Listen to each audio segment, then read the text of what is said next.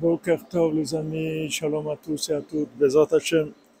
Voilà, depuis le cœur du monde, Bezat Hashem, Kodesh HaKodashim, Yerushalayim Yerakodesh.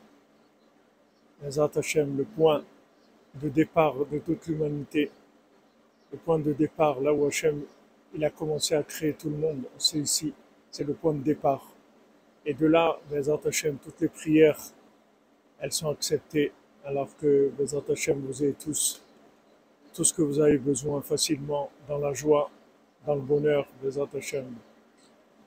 Et que Hashem lui donne toujours la force de prier et d'avoir la émouna, parce que Hashem, il est toujours bon. Hashem tov la kol.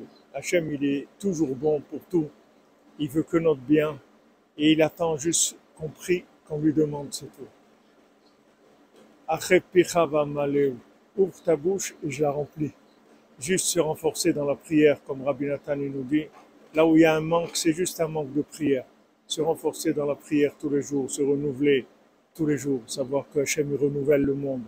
Il, nous renouvelle à nous, il renouvelle tout notre entourage. Et tout est possible, tous les jours. Tous les jours, tout devient possible. Tout, absolument tout.